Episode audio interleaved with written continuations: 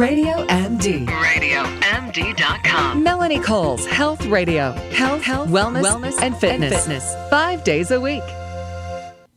Sepsis is a potentially life threatening complication from infection, something people do not expect. It can take your loved ones from you very quickly and unexpectedly, and we're learning more and more about it as celebrity Patty Duke just recently died from it.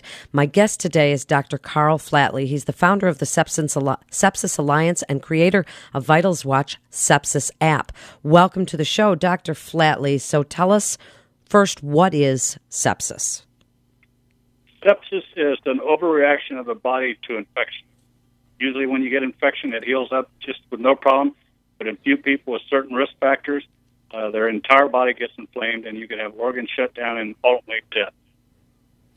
How scary. So, what are those risk factors? Because that's the first thing. I mean, every time someone goes into the hospital, Dr. Flatley, they're afraid of getting an infection. We've been hearing for 40 years about infection rates at hospitals. Is this what they're afraid of? Well, I mean, any infection, what you have to realize that sepsis can come from any infection. So actually, everyone is at risk, but it's the very young and the very old. With the very young, their immune system's not developed. With the very old, they may have comorbidities and other problems, and so they're more likely to have infections that go bad.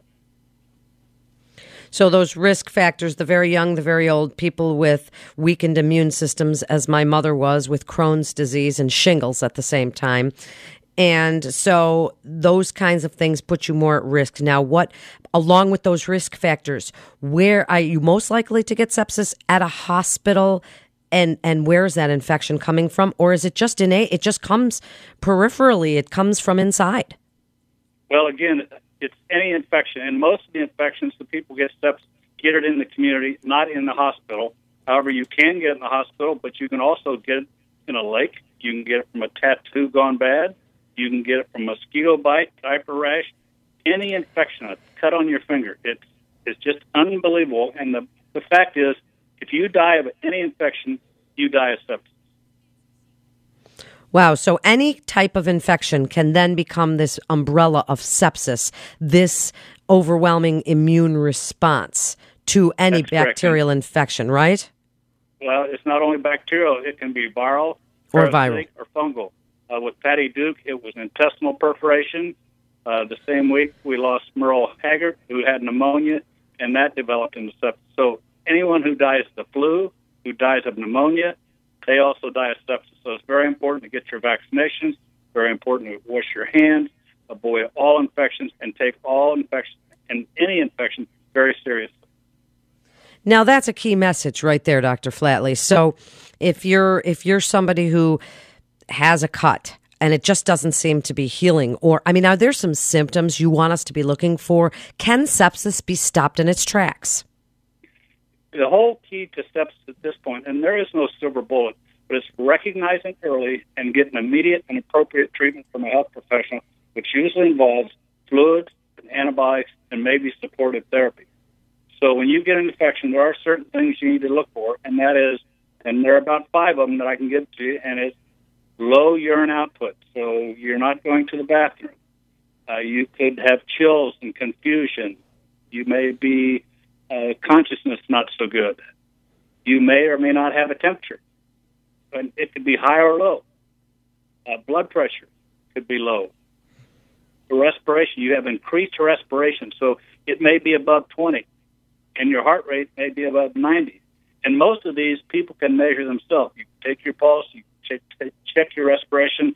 Uh, it's very important, though, to call the hospital or your physician and say, I'm concerned about sepsis if you experience these signs. And that's actually something that the CDC says that when you call, you say, I am concerned about sepsis, so that your doctor knows that maybe you have some of what you just described. Right. And it also puts them on notice to consider because we have to think sepsis all the time. Anyone who's in the hospital uh, needs to have a sepsis screening if they're showing any of these signs and ask for them. So, one thing that has concerned me, and we hear about MRSA and we hear about antibiotic resistance growing in this country, and, you know, the sanitization theory and all of these things that now our antibiotics are not really able to help. And if sepsis if it's caused by a viral or, or something that isn't really treated with antibiotics. Is there any Yeah, treatment? That's correct, but there are antifungals and antiviral. But to your point of antibiotic resistance, uh, you're right. That is a problem. And MRSA is just another infection. Now, it's a bad infection because a lot of antibiotics won't touch it, and there's only a couple that do. Vancomycin comes to mind, and that's what needs to be used. But MRSA is like any other infection; it's just very difficult to treat. And when giving antibiotics, I mean, patients should take all of those, and they now have techniques to know to take you off the antibiotics right away if it's not having an effect. So, so your physician will know that. So they're doing a much better job of controlling the use of antibiotics and not just giving for every cough or cold that we get. So you mentioned some of the maybe possible prevention things, washing your hands. We hear about that time and time again, and people hesitate, Dr. Flatley, to ask their doctor to wash their hands when they come in because they think they're offending them. If you're in the hospital, whether you're having a baby or having your tonsils out, to ask your doctor to please wash their hands, or even just at your regular appointment. I just read a stu- study the other day that less than 50% of health professionals were doing it appropriately. Wow. So is it okay? Are you docs offended if if we're at our pediatric office and the doctor comes in just to meet with our child, can we say, "Would you please wash your hands?" or does it sound like we're being rude? No, you you have to speak up. It's very important to speak up and express your concerns. Yeah, that's I mean it is absolutely such a scary thing. So what else? I mean if you get an infection, give us your advice. If if if you cut your finger or if you do get any uh, pneumonia, the flu, is there anything that you want to tell people that they can do to hopefully not let this turn into sepsis? Well, again, the majority of time, nothing comes of it. You get the cold flu. We've all had it. But I lost a friend just a few weeks ago who got pneumonia, and within five days, he was gone. I also lost a 23 year old daughter about a decade ago, which is why I started this. And when I started in the early 2000s, there was no Sepsis Alliance. There was no World Sepsis Day. Now, sepsis.org is the number one leading alliance for sepsis. And patients and your followers can go to sepsis.org to get just volumes of information. We've been very successful in getting the word out. But even then, with all we've done in the past decade, less than 50% of the people in the United States have heard of it, in spite of the fact that sepsis is the number one cause of death in most hospitals. Wow. So it's sepsis.org and tell us what is what is the CDC doing to help prevent sepsis? Do you work with them too? Uh, we do. And as a matter of fact, if you go to the CDC website, they have uh, diseases and syndromes and conditions listed in alphabetical order, and you'll see a section on sepsis. Now, we've been working closely with them. We're looking at doing a national campaign to raise the level of awareness because it's very important that the patient take action early. I mean, if you don't go to the hospital in time, they can't help you. So it's very important to look for the signs, call your physicians, and tell them that you're concerned about sepsis and describe your symptoms. Very important. And the website is sepsis.org or you can also go to Yes, am I right? sepsis.org. Correct.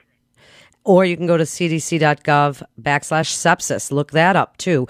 And you can find out more about it and tell your friends, tell anybody you know that they have to ask, be their own best health advocate and ask their doctors to wash their hands. Make sure you're washing your hands and, and keep an eye on some of those symptoms. And if you do think you have any, make sure when you call your doctor, you say, I am concerned about sepsis so that they know. Thank you, Dr. Flatley, for being with us today. If you do that national campaign, please call us again here at Radio MD and we will help you promote it. This is Melanie Cole. You're listening to Radio MD. Thanks so much for listening and stay well.